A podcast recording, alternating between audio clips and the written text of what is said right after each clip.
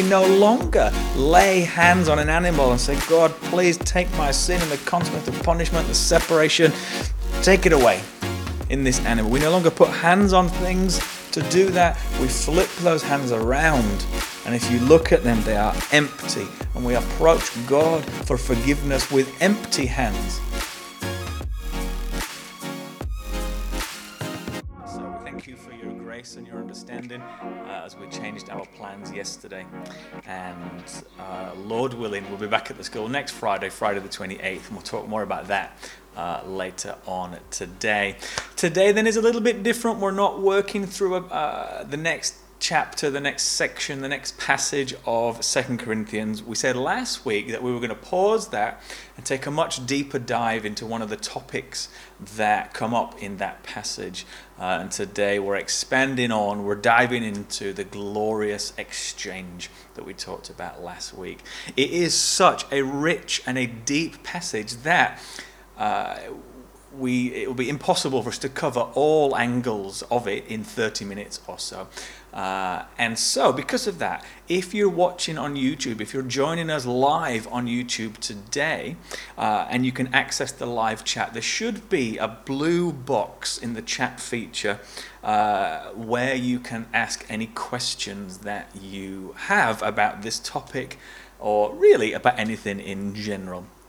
I can't promise that we'll answer them in the moment this morning, but I will promise to answer each and every question, if there are any, about this topic, about anything that we get through the YouTube Q&A. If you're not joining us on YouTube, if you're watching via saarfellowship.com, if you listen to this on the podcast a few days later and you can't get to the box and you do have questions about this topic, about this passage, about these truths, please do get in touch. It's a great way for us to grow in our faith, to deepen our faith, to talk to one another. Think about, Proverbs, iron sharpening iron. We need to ask these big questions about these big topics. So if you want to do that, please do drop me an email. My email is james@saarfellowship.com. It's super simple. And I would love to help you go deeper and understand these big, beautiful truths that we're talking about today. Great to see so many people checking in on the live chat. Again, we love being together on a Friday. We're thankful for the tools that allow us to do this when we can't. And little things like the live chat on YouTube, letting one another know that we're still here, we're still laying aside time to gather, to worship, to receive God's word as his church, even when we don't do so in a particular place and space, is really, really encouraging. So if you've managed to say hi, if you're checking in, thank you very much. If you're with us and you can't get to the chat, don't worry about it. We're still very, very grateful that you're with us this morning. So if you've got a Bible there with you, be it printed, be it digital, I'd love you to join me in Psalm 25 as we begin this deep dive today. If you open your Bibles right in the middle, you're probably going to get to the book of Psalms somewhere in that book. And if you go to Psalm 25, we're going to read just a couple of verses, Psalm 25, verses 4 and 5. And I think it sets us up really, really well for today's time together as we receive God's word, as we earnestly seek to understand, go deeper, and emerge on the other side with a richer, deeper faith. So Psalm 25, 4 and 5 tell us, we read, "Make me understand your ways, O Lord. Teach me your paths. Guide me into your truth and teach me. For you are the God who delivers me. On you I rely all day long." And that's just such a beautiful way to start our time together this morning. We want to learn, we want to know, we want to grow, because you are the God who delivers me. We want to know all that we can about the God who saves us. So we're going to pray, and then we're going to get into God's word. So Father, we thank you for this opportunity to gather together.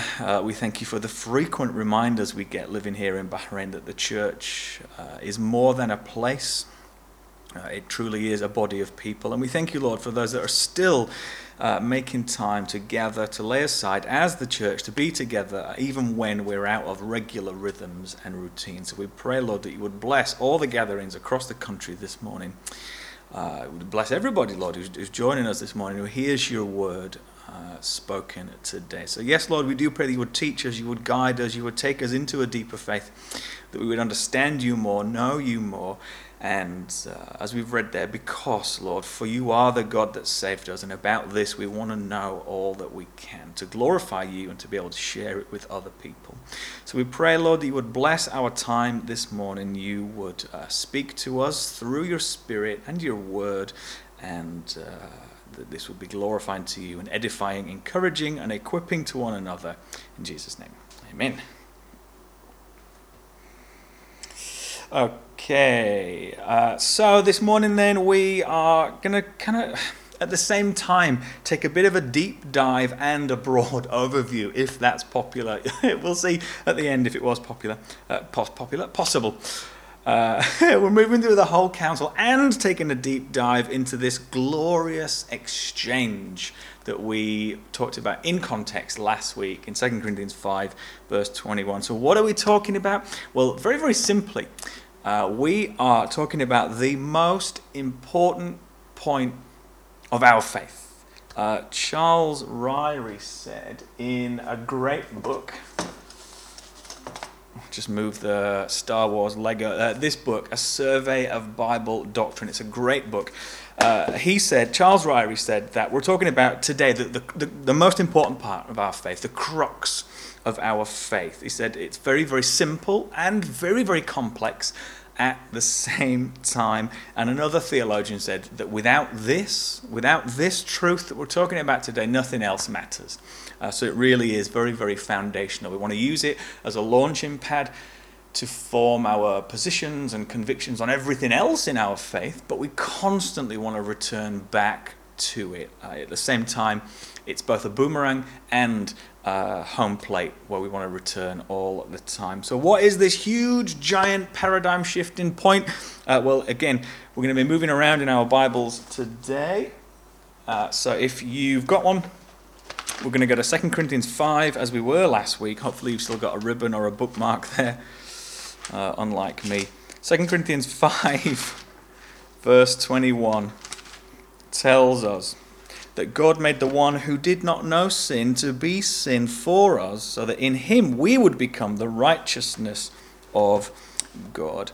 So today then we're taking a deep dive into that by looking at the whole counsel of Scripture, and I really, really hope that if you've never understood and accepted this truth, that today you will, and if you already have, if you can explain it to other people, you know it inside and out already. I really, really hope that today you will get a little bit of a deeper understanding in it, and that you will reaffirm your commitment to it as the absolute crux of our faith. So, first, why did this glorious exchange need to happen? Why is it there? It's a great question to ask when we are presented with claims on the truth. I'm telling you, it's the most important part of our faith. Why? Why did this need to happen? And to start that answer, we're going to go all the way back to the beginning of our Bibles. We're going to go to Genesis. We're going to be reading, we're going to be talking about Adam and Eve, humanity's first. Made in the image of God, they're in the Garden of Eden, it's paradise, they're living perfectly God-glorifying lives. They're living in perfect harmony with one another, and they're living in perfect, unbroken fellowship with God. You can read about that in Genesis 1 and Genesis 2, but sadly, it didn't last. The two of them are tempted by Satan. If you're kind of new to navigating the Bible and in these Christian terms, Satan... the book of Ezekiel tells us that he was created as an angel, apparently, the most beautiful, the number one angel, the highest possible role was given to him. And he then decided that this was not enough for him, that he wanted more than God had given him. His pride in this led to his fall, and because of his sin, his wanting to become equal with God and higher than God, he was permanently removed from his position, his role in paradise. And so he then approaches Eve and challenges her to doubt the goodness of God, to doubt the character of God, to question the words of God. And he does this by tempting her to eat something that she was forbidden to eat. We're in Genesis 3, verse 6 now.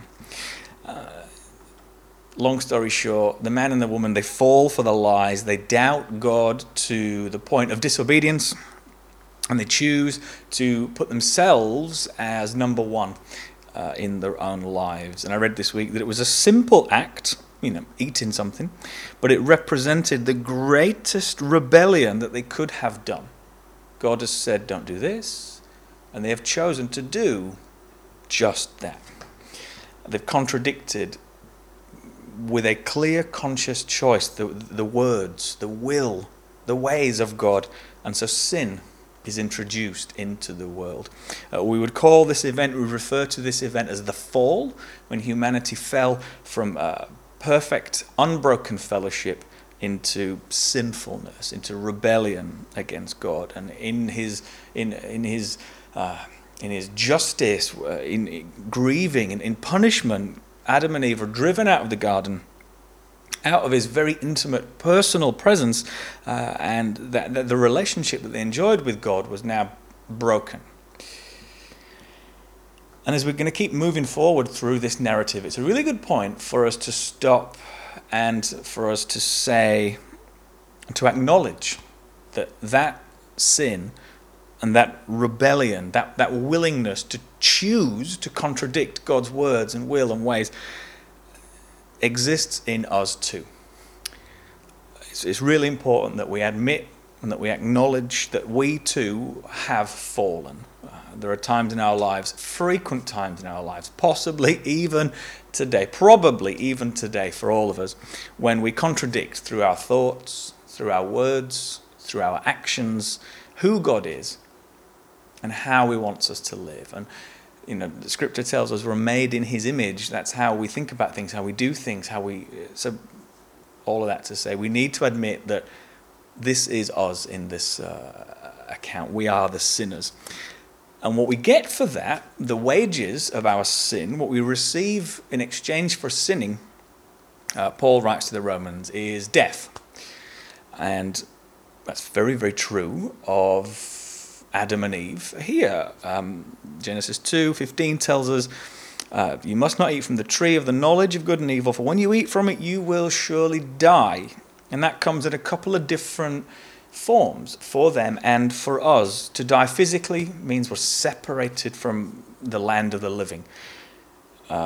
Adam and Eve, that happened for them. They were removed from paradise, from Eden. They could no longer eat from the tree of life. So physical death was never part of God's original plan for people. You can eat from any tree in the garden, including the tree of life, just not that one.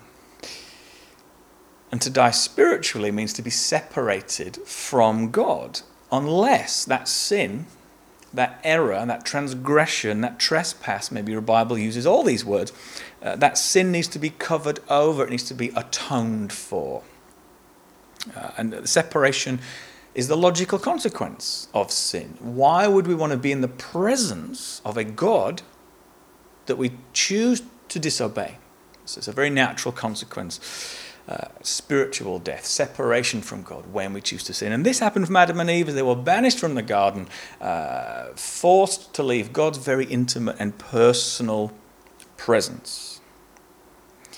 But thankfully for them, certainly for us, as soon as that happened, as soon as sin was on the scene, God, in his great love for his creation, provided a way for them to cover over that sin, to atone for, to pay for the sin, yet to have it still be accounted for, and to allow God to both at the same time be just and holy and righteous, but also the justifier.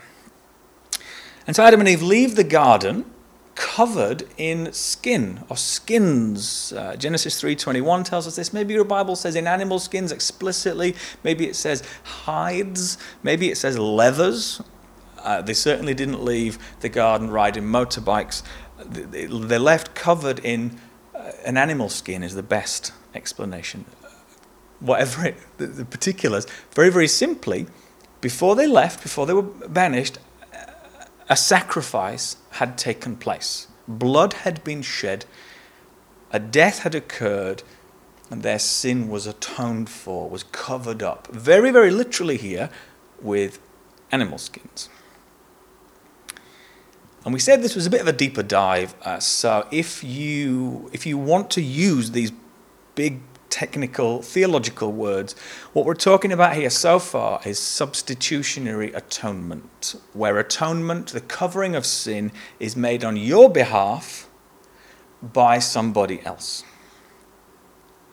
And as this happens for Adam and Eve, their relationship with God is somewhat restored. He is still present in their lives, but it's not as intimate and personal as it was. It's not a full, beautiful, glorious, full restoration, because the sacrifice, the atonement, was made by an animal. And let's be honest, animals and people are not made in equal glory. We read that we, people, are made in God's image. We hold a very special place in creation. And as they leave, then they're aware of this, and they've got the words of God most likely ringing in their ears that one day something is going to happen to permanently restore humanity to that perfect fellowship, that intimate personal relationship with God. But until then, life is going to be really difficult for you, and the atonement, the sacrifice, the substitute is going to need to be a very frequent thing, and it's only going to be temporary. It's going to bring you back to a certain point. It's never going to restore you fully and properly. It's going to be kind of temporary and fleeting. And then as we keep moving through the Old Testament, the first three quarters of our Bibles, we see a long, difficult journey through the depravity of people as they continually and in all the more creative ways choose to turn away from God. Yet God perseveres, keeps going out of love for his creation. He sends people, he sends prophets to speak on his behalf and warn them, to teach the people about God. He sends kings to lead them. He appoints judges to rule them, all the while reassuring them constantly as we move through the Old Testament that the best is yet to come. Somebody is going to come and put all of this right and restore us to the way things were meant to be. And as this happens, he backs up these claims with the miraculous and the spectacular to prove he is good for his word. Yes, signs, wonders, miracles, we always see there is an immediate effect, but they all point to the truthfulness of God in his word. When he's saying, somebody is coming, my chosen one, the Messiah is going to come and put this right. And again, as we move through the Old Testament, all these sacrifices that we see again and again and again for all these different transgressions, all these different kind of sins, they temporarily somewhat restore the perfect, unbroken fellowship of the garden, but it's not quite, and there are loads of examples throughout the Old Testament. Again, the animal skins of Genesis 3, I think about Abraham offering Isaac. Here's the son that you cherish, the son that you love. Passover, God's people saved by the shed blood of a lamb. I think about the offerings at the start of Leviticus for all these different transgressions and sins, and I think about the Day of Atonement where there is one sacrifice made to save all the people. And then finally, after what must have felt like an unendingly long period of time, God does send his Messiah. He sends his own Son. His essence, his very nature, his very self takes on human flesh, comes to seek and save the lost, to redeem and to rescue and to restore all things. And how does he do that? Rescue, restore, redeem. God made Christ, who never sinned, to be the offering for our sin so that we could be made right with God through Christ.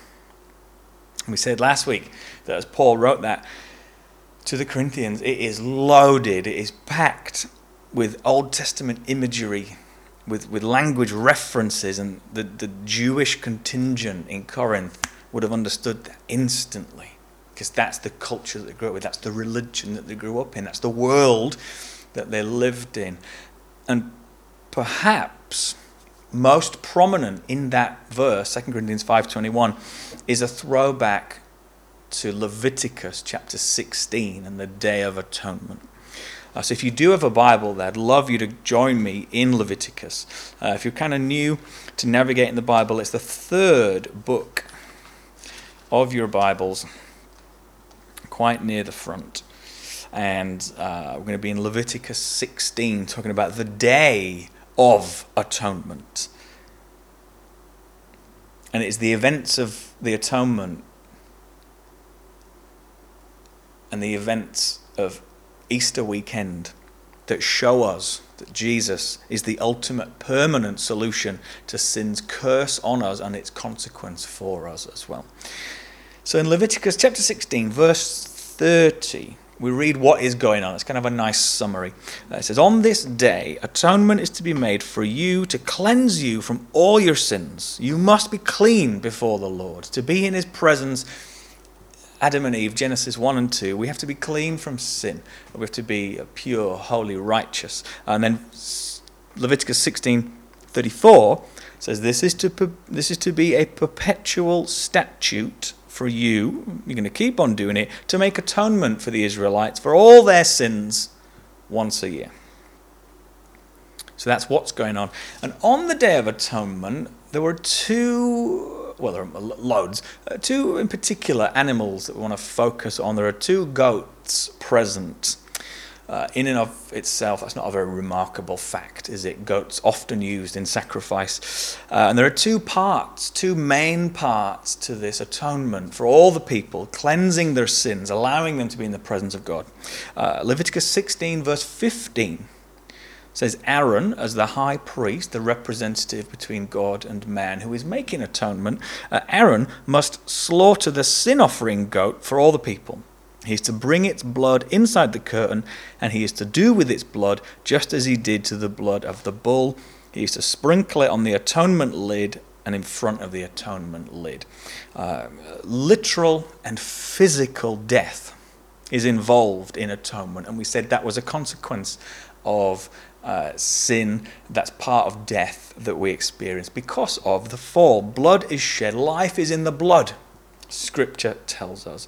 We read, "The life of a creature is in the blood, and I've given it to you to make atonement for yourselves on the altar. It is the blood that makes atonement for one's life." Also, however, on the Day of Atonement, there was a scapegoat. Now, this is not somebody onto which you put blame at work because you've done something wrong and you need somebody to take the fall, so you make them a scapegoat, make everybody think it's their fault, even though it's not. The best explanation for a scapegoat, the word, it's a really rare term, it's a very technical term in this place and at this time, and it describes the complete removal of something. And that kind of goes well with how we would use the term. If you make somebody a scapegoat, you're taking all responsibility off yourself and putting it on the scapegoat. There's an animal present, a scapegoat, whose purpose in the atonement was completed when it was alive. So Leviticus 16:21 tells us that Aaron, as the high priest, the representative of God to man and man to God, is to lay his two hands on the head of the live goat and confess over it all the iniquities of the Israelites and all their transgressions in regards to all their sins. And he's to put them, the sins of all the people, on the head of the goat and then send it away into the desert by the hand of a man who's standing ready. So the live goat takes all the sins of the people and removes them, carries them off, is separated because of the sins that they now bear. And Millard Erickson wrote that the people were delivered from punishment by the introduction of something between their sin and God. The blood of one animal and the carrying of sins of another. For the sacrifice to be effective, there had to be a connection, some point of commonality between the victim and the sinner. and it's a goat. There's very little commonality. So what happened is the people would put their hands on, you read Leviticus 4, they're leaning on these goats with all of their weight. They're putting their hands on the goat, they're confessing, kind of metaphorically transferring to the substitute God, take my sins, put them onto this goat, separate the goat from your presence. Forsake the goat, not me. Take this on my behalf, Lord, please. So there were two parts to the atonement, literal blood shed and the removing of sin, the separation that the scapegoat experienced on behalf of the people. And I want you to keep in mind verse 21 of 2 Corinthians 5, God made Christ, who never sinned, to be the offering for our sin so that we could be made right with God through Christ. And the offering that he made on the cross encompassed both parts of the Day of Atonement. He became both the living scapegoat who bore our sin and was separated from God because of it, and the blood-shedding, life-giving sin offering as well. And his last words on the cross tell us that very, very clearly. In John chapter 19, well, John records that Jesus' last words were, "It is completed." Maybe your Bible says it is finished, it is accomplished, it is done. It is completed. Then he bowed his head and gave up his spirit. Maybe your Bible says he bowed his head and died. Both halves of the Day of Atonement are there. It is finished. The word that he used was used in religious circles when a sacrifice has been performed, when atonement has been made, when sins have been transferred. You lean on that goat. What do you say? What do you do? We're finished. It's done. The transfer is complete. Matthew's last words, Matthew's recorded last words of Jesus to his predominantly Jewish audience who have grown up in this world of sacrifice and atonement and scapegoats. Matthew records that Jesus said, my God, why have you forsaken me?" In that moment, Jesus was feeling the separation of the scapegoat. He is carrying the sins of the people that they've put on him. He is atoning for their sins. And then he bowed his head and gave up his spirit. Again, maybe your Bible said he bowed his head and died. He shed his blood, literally, physically. He made a physical, real death on that cross. Both halves of the Day of Atonement are beautifully encapsulated in and at the cross. The scapegoat carrying the sins of the people away, being separated from God.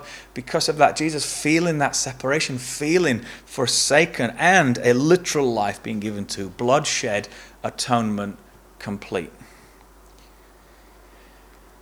And F.B. Meyer wrote that from the gates of Eden, the blood of sacrifice had begun to flow. From that moment, however, the cross, not another drop need be shed. The types, or the previews, were finished now that the antitype, the ultimate reality that the previews point to, had been realized. And again, there's one more very technical theological term that's going on in 2 Corinthians 5:21, and it's also where we come into this as people as well. And that second term is double imputation. Jesus atones for, covers our sin. Our sins are imputed, given to him, just like they were with Old Testament sacrifices. Albeit he did it once and for all, not year on year, week on week, day on day. But at the same time, 2 Corinthians 5:21 tells us that his righteousness is imputed, is given to us, which the Old Testament sacrifices could never do. If you look at Leviticus, there is loads of substitutionary atonement going on there, loads of sacrifices being made to cover over the sins of other people, but there's not a double imputation, because those bulls, those goats, those offerings don't give you their righteousness in return, because they can't. They're not equal, they're not like you, they're not made in God's image, they've not lived a sinless, spotless life, they've not kept the law of God perfectly. They're just given to bring you back to you've sinned, and they bring you back to zero. and you sin again, and they bring you back to zero. And that's the best that they can do, but that's not the best that God wants for you. Jesus comes along and he offers to bring you back to net zero. You've got the opportunity to be in God's presence, but in and of yourself, you're still unrighteous. And the best that we can offer, Isaiah tells us, is like filthy rags. So the sacrifice is made. We're back to zero. We've got the opportunity to be right with God. And then Jesus comes along and gives us his righteousness, which allows us to be restored to that unbroken, that perfect fellowship that we were made to experience, because he lived that sinless life. He is like you and me in that he took on human flesh. And our standing before God is restored to what it was always meant to be because of Jesus giving you, imputing to you, his righteousness. So why does this matter for you and me today? We said at the start, it is great to learn about these big, bold truths, to learn about why things work and how things work. But what does it do for you and me living in 2023 now?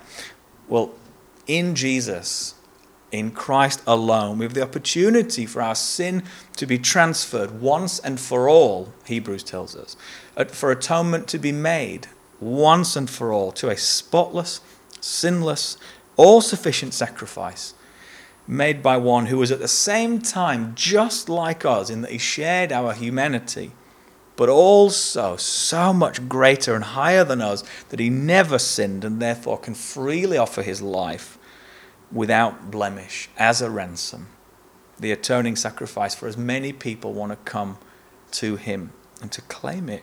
And so for you and for me, in our search for forgiveness, in our search for restoration to that unbroken, perfect relationship with God, we no longer lay hands on an animal and say, God, please take my sin and the consequence, the punishment, the separation, take it away in this animal. We no longer put hands on things to do that. We flip those hands around. And if you look at them, they are empty. And we approach God for forgiveness with empty hands. There's a great old hymn written in the 1700s, and it was kind of worked into one of the songs that we worshipped with earlier. And it says, nothing in my hands I bring, simply to the cross I cling. Because Jesus went to the cross and, as that scapegoat, took with him our sins, where he faced God's wrath against sin, the separation.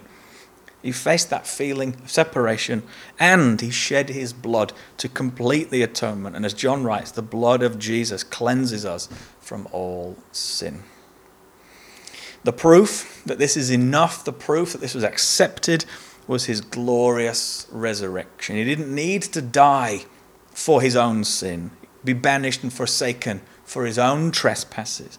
So having paid the price for ours, experienced the death, experienced the separation, having carried that burden for us, he was raised to newness of life, which is both the pattern and a promise of what comes for us as well. And so as we move towards a conclusion then, on the 6th of May, 1888, talking about this very topic, to his church, Charles Spurgeon said, dear friends, there may be some with us who don't think much of this theme. It's nothing much important to you that Jesus died. But if there is anything that sanctifies, any truth that digs deep into the heart and puts the seeds of life into the very center of your being, if there is anything that makes the Christian devout, humble, holy, it is the doctrine of the cross, at which time Jesus took our sin and also gave us his righteousness. And Charles Spurgeon said, if you're feeling guilty, come to God for forgiveness and pardon through the cross. If you're going to confess your sin, if you're willing to admit that you have fallen, come to the shed blood of Jesus for cleansing. And so for us, living here now, today, we're free to accept this atonement has been made on our behalf. There is no charge. It is by grace alone and faith alone. And when you accept that, you are restored to right relationship with God. Here, now, And we can rest easy in the knowledge that one day it will be in his very presence in eternity. And that is only because of the imputed righteousness, the given to you right standing with God of Jesus. Or we're free to reject this offering. I read recently that God drags nobody to heaven by their ears. We are free to reject this, to try and cover over our own sin, to pretend that we don't sin, that we're not fallen, that we're doing all right. We're free to reject this if we want. We're free in our fallen humanity to enter into a constant battle to sin, slip, trip, fall, transgress, trespass, fall and then atone, fall and then atone. That never gets us where we want to be. It just brings us back to zero if we can even manage it. So we're free in our fallen humanity to enter into that and to try and earn our righteousness alone. And I would really sincerely encourage you to, in this glorious exchange, give our sins to Jesus and take from him the right standing with God. And so if you've never done that, we sincerely hope that today will be the day that you do so. And if you have already done so, we really, really hope that having seen it in a little bit more detail, having understood why the cross of Christ is the crux, the main thing, having seen that, we really, really hope that you will deepen your faith and that you will be all the more encouraged and equipped to share this with other people.